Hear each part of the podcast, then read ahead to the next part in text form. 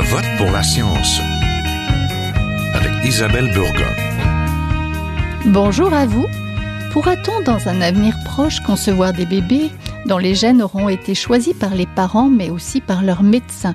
Est-ce souhaitable d'avoir une telle maîtrise de la conception d'un être humain et quels sont les risques d'eugénisme Des questions comme celle-ci se posent de manière légitime. La modification génétique des embryons humains pourra toutefois apporter de nombreux espoirs aux parents atteints de maladies héréditaires graves. L'annonce de la naissance de deux premiers bébés génétiquement modifiés, Lulu et Nana, en novembre dernier par des chercheurs chinois, a provoqué un grand émoi à l'échelle de la planète. Pourtant, rien ne garantit la véracité de cette percée scientifique. Le chercheur principal, Zhengqi Yi, n'a pas publié les fruits de ses travaux qui assureraient que les jumelles chinoises soient porteuses d'un gène qui les protégerait du VIH. Certains ont comparé cette nouvelle à la naissance du premier bébé éprouvette, la petite Louise Brown, conçue il y a 40 ans à l'extérieur de l'utérus de sa maman. La fécondation in vitro permet aujourd'hui à de nombreux parents qui ne peuvent pas concevoir d'enfants de le faire. La thérapie génétique sur les embryons humains et ces nouveaux outils posent de nouvelles questions éthiques et morales. D'ailleurs, la Commission québécoise de l'éthique et en sciences et en technologie a publié récemment un avis sur les bébés génétiquement modifiés. Ses membres ont dû se familiariser avec des biotechnologies pointues telles que le ciseau génétique CRISPR-Cas9 et le transfert mitochondrial, une technique qui consiste à concevoir un embryon à partir du matériel des cellules d'une autre femme, mais en y transférant le bagage génétique de la mère. Cette ingénierie ciblée du génome soulève actuellement d'innombrables peurs, ces avancées scientifiques pourraient aussi sauver des vies en corrigeant avant la naissance des mutations génétiques entraînant des maladies graves héréditaires chez l'enfant à naître, comme par exemple la mucoviscidose et les myopathies ou encore l'hémophilie. Il est sans doute temps d'un large débat de société autour de l'encadrement de la conception de bébés génétiquement modifiés. Pour y apporter une petite pierre, l'émission d'aujourd'hui vous lance quelques pistes de réflexion. Restez là.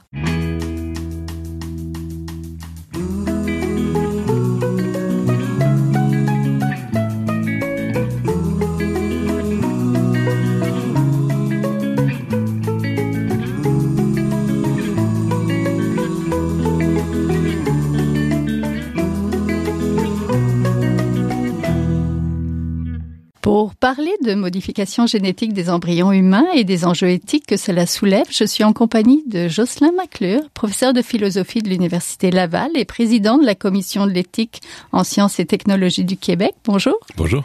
Nous ne sommes pas toujours sûrs de la véracité des travaux de recherche donc du professeur Zhang Yi, mais cela soulève des espoirs chez de nombreux parents d'enfants atteints de maladies génétiques et des patients en âge d'avoir des enfants. Une personne sur 5000 serait porteuse d'une anomalie de l'ADN mitochondrial et une sur 10 000 présenterait des symptômes cliniques. Ça, c'est des chiffres que je tire du, de votre avis. Il s'agit donc d'un espoir chez les parents de pouvoir corriger les mutations génétiques, donc ils sont et parfois les rendre malades, ce n'est pas rien quand même. Tout à fait, tout à fait. Il y a, il y a des maladies euh, qui euh, sont très très graves, euh, qui sont incurables pour l'instant et qui signifient une espérance de vie très limitée. donc effectivement, on comprend aisément que, que des parents qui soit se savent porteurs de mutations délétères qui pourraient engendrer ce genre de maladie chez leurs enfants, qu'ils s'intéressent aux nouvelles découvertes scientifiques pour voir s'il n'y a pas un espoir de guérison ou de prévention euh, à l'horizon. Donc, on, on, comprend aisément pourquoi des, des les, ça suscite beaucoup d'intérêt, euh, l'ingénierie euh, ciblée du génome là, chez, chez, les, chez les parents. Ouais. Oui, mais de toute façon, on n'en parle pas forcément sur les réseaux sociaux de la bonne manière. -hmm. C'est beaucoup d'espoir, mais c'est beaucoup de peur aussi. -hmm. Est-ce que les gens ont raison d'avoir autant peur? Ouais, euh, je, je, pense que c'est un enjeu très très très très sérieux. Euh, il faut faire preuve de beaucoup de, de prudence parce qu'au fond là, lorsqu'on se dit qu'on va euh, modifier euh, des, des cellules qui sont transmissibles aux descendants, on se donne le, le pouvoir là comme comme être humain de, de modifier vraiment intentionnellement le, le patrimoine génétique de, de l'humanité. Hein, et on s'en donne un contrôle aussi sur certaines des caractéristiques génétiques de nos enfants. Donc c'est plus soumis à la loi de, de l'évolution, de sélection naturelle et ainsi de suite. Hein, donc, un certain hasard et, et une loi hein, de, de l'évolution sur laquelle on n'a pas de contrôle. On, se donne donc des moyens d'intervenir en supplémentaire et ce faisant, donc il faut y aller avec précaution hein, parce que c'est un pouvoir vraiment très très très important que, que l'on se donne et, et, il faut voir est-ce qu'on est conscient des des problèmes, hein, des effets secondaires potentiels et des, des problèmes éthiques et sociaux aussi que, que ça soulève? Est-ce que les scientifiques sont conscient de tout ça aussi. Ouais, alors là, ça varie, hein, ça varie beaucoup. Vous savez, les, les scientifiques, eux, leur grande passion, c'est de faire évoluer la science et parfois, c'est aussi d'être les premiers à faire certaines découvertes ou à, à, favoriser le transfert euh, technologique aussi, des applications cliniques et ainsi de suite. Je dirais que dans l'ensemble, lorsqu'il est question de modifier euh, les, euh, les cellules reproductives ou les embryons, il y a un consensus international très large au sein des scientifiques, y compris les pionniers, là, ceux qui ont fait évoluer la, la science euh, que bon, il serait vraiment prématuré de penser à des applications cliniques lorsqu'il est question des cellules euh, dites germinales, donc transmissibles mm-hmm. aux, descendants. Euh, la plupart des, leaders hein, sont d'accord pour dire que ça prend quelque chose comme soit un moratoire ou en tout cas qu'on pèse sur pause présentement, mm-hmm. qu'on donne le temps à la recherche d'avancer, mais aussi aux législateurs des différents pays de se faire une tête. Donc comment on encadre les, les applications cliniques? Donc lorsque le chercheur chercheur chinois a annoncé qu'il avait modifié euh, un embryon et que euh, l'embryon était implanté, que ça donnait naissance à des, à des jumelles. Il y a eu une condamnation immédiate de la communauté scientifique internationale.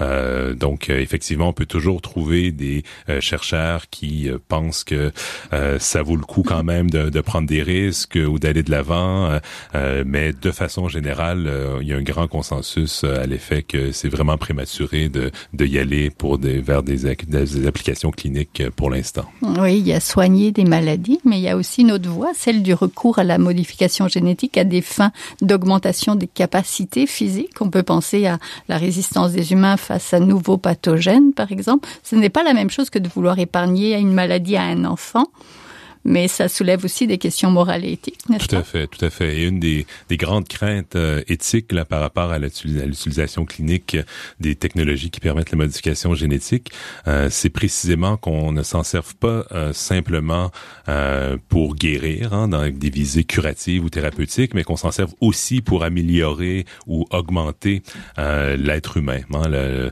le, doter de nouvelles capacités.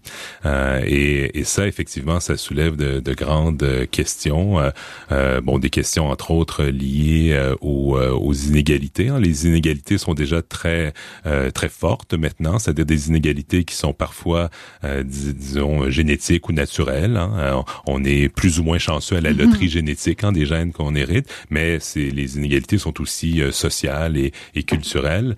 et dans ce cas-ci, bon, au départ, hein, étant donné que c'est, il s'agit pas de, de procédures là médicales à visée curative, on se doute que seuls hein, les plus fortunés auraient les, les moyens de, de, modifier génétiquement leur, euh, leur progéniture. Euh, ce qui fait en sorte hein, que des, déjà les plus favorisés euh, viendraient redoubler leur, leur avantage, on serait redoublé, serait même euh, transcrit dans les gènes même. Hein, et ça, c'est très troublant. Euh, donc, ça, ça, soulève plusieurs questions de, de cet ordre-là, des questions aussi liées à, à ce qu'on valorise socialement, qu'est-ce qu'on considère comme étant normal et euh, anormal. Euh, dans certains cas, on, on pourrait euh, vouloir faire des changements là, qui sont pas du tout, qui ont, qui ont, pas de, de lien hein, avec la, la santé, choisir la couleur des yeux, par mhm. exemple, ou même la, différentes caractéristiques phénotypiques, hein, la couleur de la peau, et ainsi de suite. Et souvent, ça peut être basé sur de, des différents préjugés hein, que les personnes ont hein, par rapport à qu'est-ce qui est valorisé ou non. donc, c'est effectivement, c'est ce serait en, en, plus que bon, la, la, la science présentement n'a pas assez euh, avancé là, pour qu'on puisse y aller avec des, des, des, euh, des tests cliniques. Euh, je pense que si en plus on décidait de, de permettre des applications qui viseraient l'augmentation ou l'amélioration, la, ce serait ce serait encore plus troublant d'un point de vue éthique. Oui, ça serait pousser la porte de l'eugénisme doucement là. Oui, tout à fait. mais en fait, ce serait radicaliser une forme d'eugénisme. Certains disent, hein, et je, je, pense au grand philosophe allemand Jürgen Habermas, disent que euh, on est déjà dans un régime euh, d'eugénisme qu'on appelle parfois de, de libéral ou euh, dans ce cas-ci un eugénisme qui est volontaire, c'est-à-dire qui est pas imposé. Là, on va c'est des, des, personnes, des, des, des, parents qui espèrent avoir des enfants, bon, se, se dotent. On, utilise déjà différents moyens hein, pour faire en sorte que bon les enfants seront le plus de chances qu'ils vont être en santé. Hein, mais lorsqu'on pense à, des outils comme le diagnostic prénatal ou le diagnostic préimplantatoire qui nous permet de sélectionner, par exemple, certains embryons pour voir est-ce sont porteurs d'une mutation ou non. On est déjà en train de se donner des moyens de dire, ben, s'il est porteur d'une telle mutation, ben, on l'implantera pas, hein, on mènera pas la grossesse ou ainsi de suite. On aura un avortement. Euh, donc, on pourrait dire qu'il y a une forme d'eugénisme, euh, disons, indirect, hein, qui est déjà en place maintenant. Ça me semble pas exagéré euh, de, de, de, dire ça ou, mais c'est sûr qu'on se donnerait des moyens beaucoup plus directs, là, en modifiant directement des, des gamètes, par exemple, ou des embryons, et ça, ça nous amènerait plus loin dans cet eugénisme là qui qui qui est bienveillant en quelque sorte là, c'est-à-dire qu'on va avoir des enfants en santé, mais qui, qui est quand même un contrôle hein, de, de, la reproduction et, et de, de, de, de, de, de la de l'évolution de notre patrimoine génétique. Oui, professeur McClure, vous avez dû vous familiariser avec des biotechnologies euh, discutées dans la vie, le ciseau génétique euh, CRISPR-Cas9 et le transfert mitochondrial, car vous n'êtes pas un chercheur en biologie moléculaire ou en médecine reproductive. Non, Il y a d'ailleurs un intéressant glossaire d'acronymes médicaux au début de la vie. Est-ce que c'est un défi de plus pour un éthicien comme vous formé en, en philosophie? Ah oui, mais ça c'est le grand défi des euh, de ceux qui font de l'éthique des sciences et des technologies. Euh, euh, surtout que là, je préside une commission qui elle est généraliste. Hein, ça, on couvre tous les sujets, tous les enjeux et potentiellement tous les enjeux éthiques là euh, suscités par des découvertes scientifiques ou des innovations technologiques. Et ça va des enjeux de, de bioéthique, hein, comme les, les modifications génétiques jusqu'aux technologies de l'information et de la communication comme l'intelligence artificielle présentement qui nous occupe beaucoup. Donc il faut se familiariser avec un large spectre de, euh, de découvertes scientifiques ou d'innovations euh, technologiques et, euh, et euh, ce, notre ce qui nous aide beaucoup c'est qu'on est accompagné par des chercheurs euh, dans les différentes disciplines. Euh, donc on a des conseillers en éthique. David Hughes l'a rédigé La vie et il était donc accompagné d'un comité de travail là, fait de, de biologistes, de, de médecins, euh, de, de, de, juristes aussi, d'éthiciens. Euh, et moi, j'ai la chance de me joindre aux travaux de ces comités. Comité. Donc, c'est un peu là où on est formé, au fond, pour comprendre, au fond, l'essentiel. On, est, on ne devient pas des, spécialistes pour autant, mais on a les, des, ces ressources-là qui nous permettent, au fond, d'acquérir une compréhension suffisante des, de, de la science là, qui crée de, de, nouvelles, de nouveaux enjeux éthiques.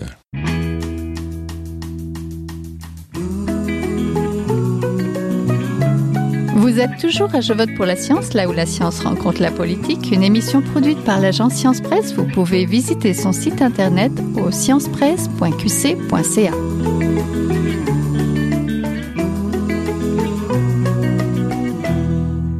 Professeur McClure, cet avis bébé génétiquement modifié, enjeu éthique soulevé par la modification génétique des cellules germinales et des embryons, porte une réflexion éthique sur la manipulation génétique. Quels sont les enjeux que vous avez identifiés? Alors, on, s'est demandé hein, tout d'abord, est-ce que, euh, étant donné hein, qu'il y a ces maladies très graves, hein, souvent des maladies monogéniques, hein, c'est-à-dire qui sont basées sur euh, une mutation délétère d'un seul gène. Hein, je pense à la fibrose kystique, une maladie extrêmement grave. Et euh, c'est vrai que pour l'instant, on n'a pas de moyen hein, de, de, de, guérir ce, ce, genre de maladie. Donc, est-ce qu'on s'est demandé, est-ce qu'on devrait permettre ou recommander que l'on euh, légalise au fond l'utilisation euh, de telles biotechnologies pour tenter hein, de prévenir l'occurrence de, de telles maladies?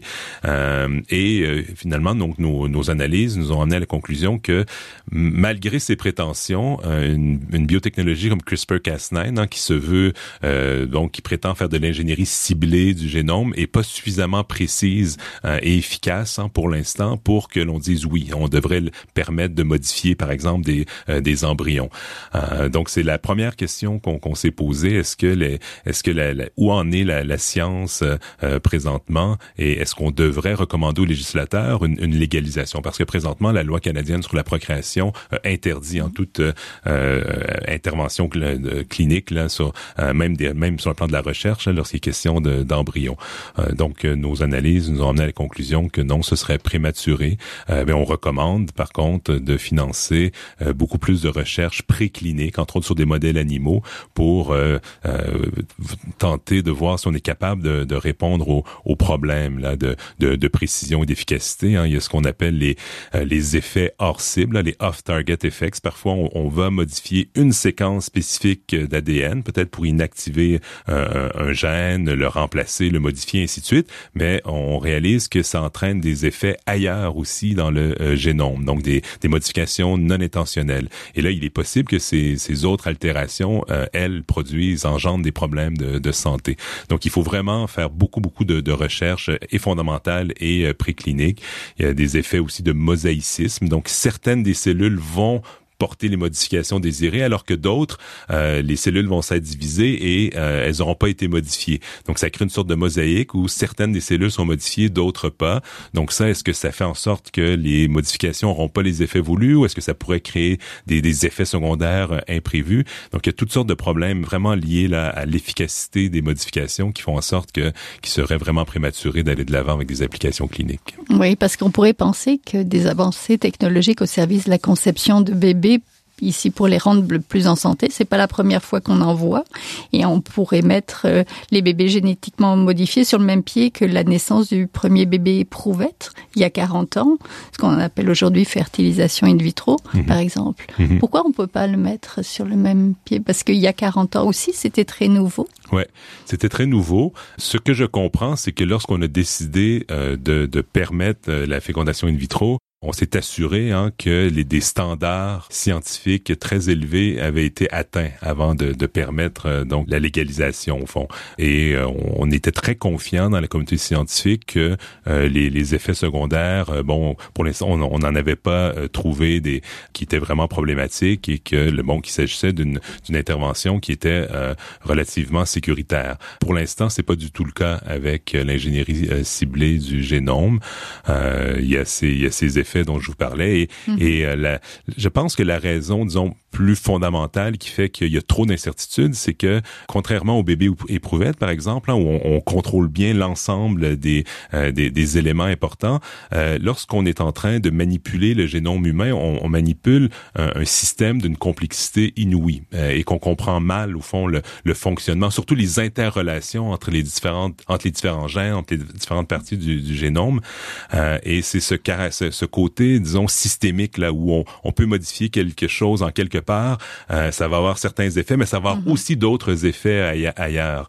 Euh, et on, comme on comprend mal toutes les interactions entre les gènes eux-mêmes et entre les gènes et l'environnement aussi des gènes, hein, toutes les recherches en épigénétique maintenant montrent comment ce qu'on appelait avant le junk DNA, au fond, un rôle plutôt important dans plusieurs cas.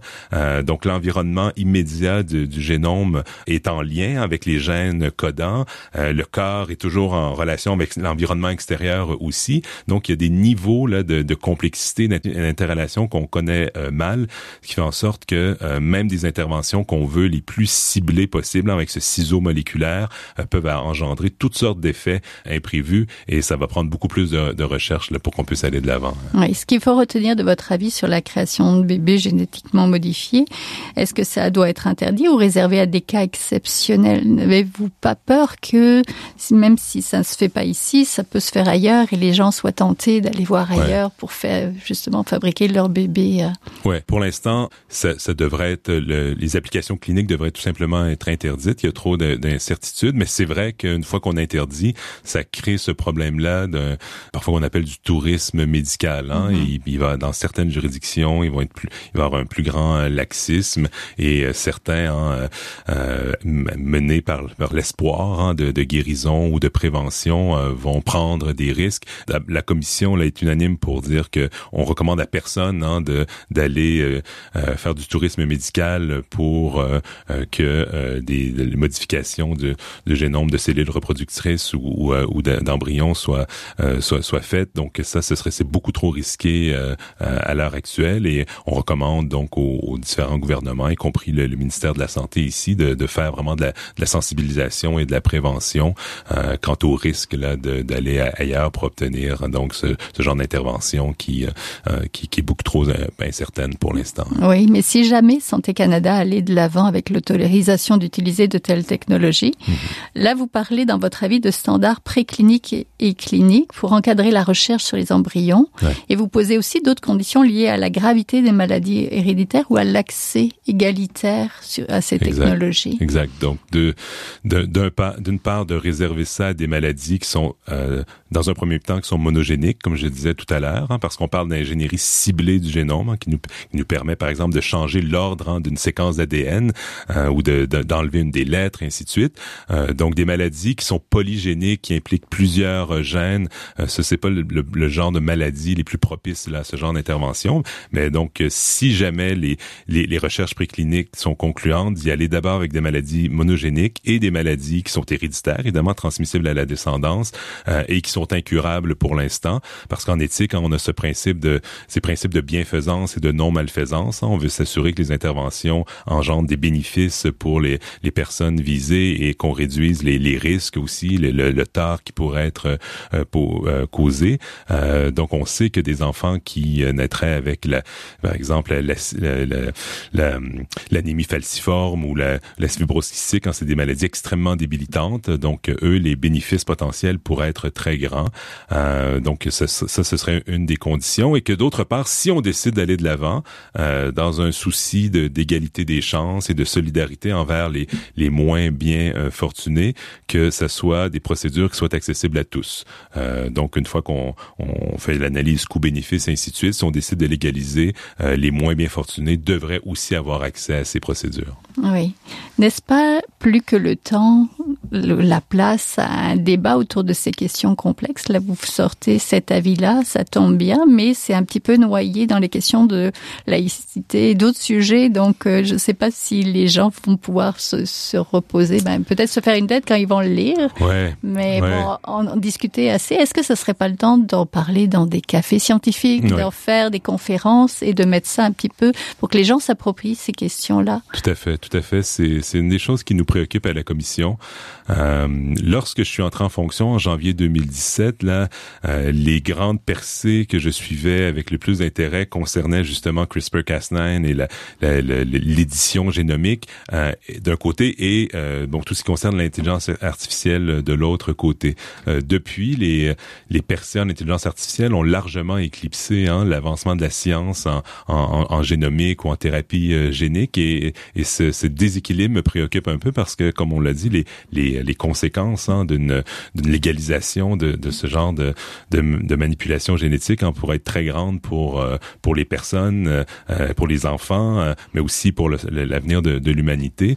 donc, je, je pense que c'est un des, un des enjeux d'une grande importance que l'on néglige présentement dans notre débat public, y compris lorsqu'il est question de science et de technologie. et c'est vrai qu'une de nos recommandations, c'est de que le que le gouvernement, au fond, mobilise hein, euh, ceux qui ont déjà une expertise sur le plan de euh, bon de la vulgarisation scientifique, mais aussi de la euh, comment consulter les citoyens, comment les faire participer à la délibération. La, la commission de l'éthique peut accompagner des organismes hein, qui ont cette expertise là pour organiser des séances de consultation et de délibération ou penser. On a déjà collaboré avec des troupes de, de théâtre, évidemment des, des expos dans, dans les musées scientifiques. On collabore souvent avec le musée de la civilisation à Québec ou avec le Centre des sciences ici à Montréal. Euh, mais il est grand temps, effectivement, que ces enjeux se rendent dans, dans la population, que la population, donc, ait les, les ressources hein, pour bien comprendre l'enjeu et euh, faire euh, valoir aussi leur point de vue sur le sujet. Oui, que la population s'approprie, en fait, ce sujet-là, mais ça va prendre peut-être un petit peu d'éducation et de sensibilisation un petit peu plus sur Tout à fait. la place publique. Ben, merci beaucoup. On était en compagnie de Jocelyn Maclure, professeur de philosophie de l'Université Laval et président de la commission de l'éthique et sciences et en technologie du Québec. On va mettre l'avis, euh, le lien de sur la page internet de l'émission. Merci. Merci à vous.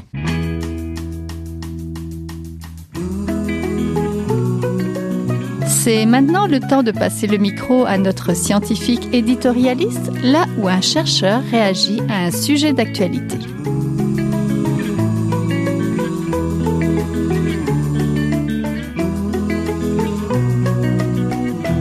Bonjour, mon nom est Yann Giraud, je suis infirmier clinicien à l'hôpital Maisonneuve-Rosemont et je suis étudiant à la maîtrise à la faculté des sciences infirmières de l'Université de Montréal. Aujourd'hui, on va parler des vitamines. Beaucoup de mes patients me disent qu'ils prennent des vitamines. De façon folklorique, les vitamines s'associent à, la santé, au bien-être, c'est bien perçu. Puis dans la culture collective, prendre des vitamines, c'est bien. Par contre, est-ce qu'il y a une limite à ce bien-là pour la santé? Est-ce que c'est possible? On sait que les vitamines, c'est possible de pas en prendre assez, mais est-ce que c'est possible d'en prendre trop? Puis est-ce que c'est dangereux d'en prendre trop? Je vais vous raconter une petite histoire qui est arrivée. Euh, ma conjointe va à la pharmacie, achète un pot de jujube qui contient des vitamines. Finalement, on en prend un, on en prend deux, trouve que ça goûte pas mal bon, finit par passer à travers la bouteille qui avait à peu près 60 jujubes. Et là, elle me pose la question, Yann, est-ce que, est-ce que tu penses que c'est dangereux? Et moi, dans mon cœur d'infirmier clinicien, je commence à faire des recherches et je trouve plusieurs cas de surdosage de vitamines. La question, c'est quelles vitamines peuvent faire un surdosage, lequel c'est pas problématique. Puis en fait, le problème là-dedans, c'est que ça goûte trop bon les vitamines. D'ailleurs, il y a plusieurs cas chez les enfants qui ont été répertoriés qui ont un abus de vitamines, justement parce que ça goûte bon. Les jeunes aiment ça. Puis c'est le même problème avec les adultes qui, à la fin, on pense que c'est des bonbons. Finalement, c'est pas juste des bonbons. Il y a des choses médicamenteuses à l'intérieur qui doivent être prises en considération. Donc, au niveau des vitamines, il y a deux catégories de vitamines. Celles qui sont solubles dans l'eau, qu'on appelle hydrosolubles, et celles qui sont liposolubles, donc solubles dans les graisses. La différence entre les deux, c'est que les vitamines hydrosolubles, ça s'évacue par l'urine. On peut pas les stocker donc, euh, par exemple, si vous prenez 400% de votre dose quotidienne de vitamine C, il n'y a pas de danger. Donc, on parle des vitamines B et C pour les euh, vitamines hydrosolubles. Pour les liposolubles, cela, ça peut être stocké et accumulé puis causer des graves problèmes. Et on parle essentiellement des vitamines A, D, E et K. Ces vitamines-là sont essentielles. Ça joue des rôles dans les réactions chimiques en lien avec la coagulation, la calcification des os et j'en passe. Dépasser la dose quotidienne de façon prolongée, ça peut mener à des quand même graves problèmes de santé. Par exemple, la vitamine D, ça augmente le taux de calcium dans le sang et ça nous rend plus susceptibles à faire des pierres au rein, donc des calculs urinaires, en plus que de causer des nausées, des vomissements. Et cliniquement, des pierres au rein, ça fait mal, surtout quand ça bouge et quand ça passe.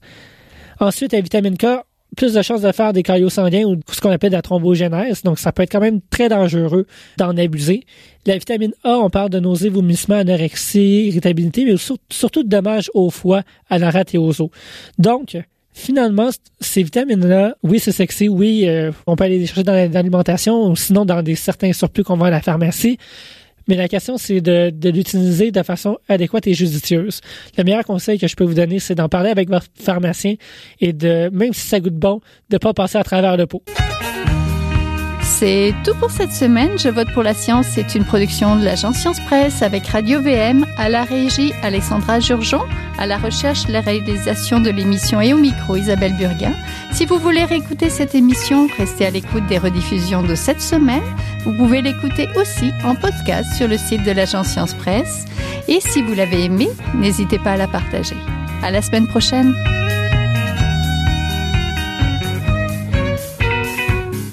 Jiahua est un chercheur typique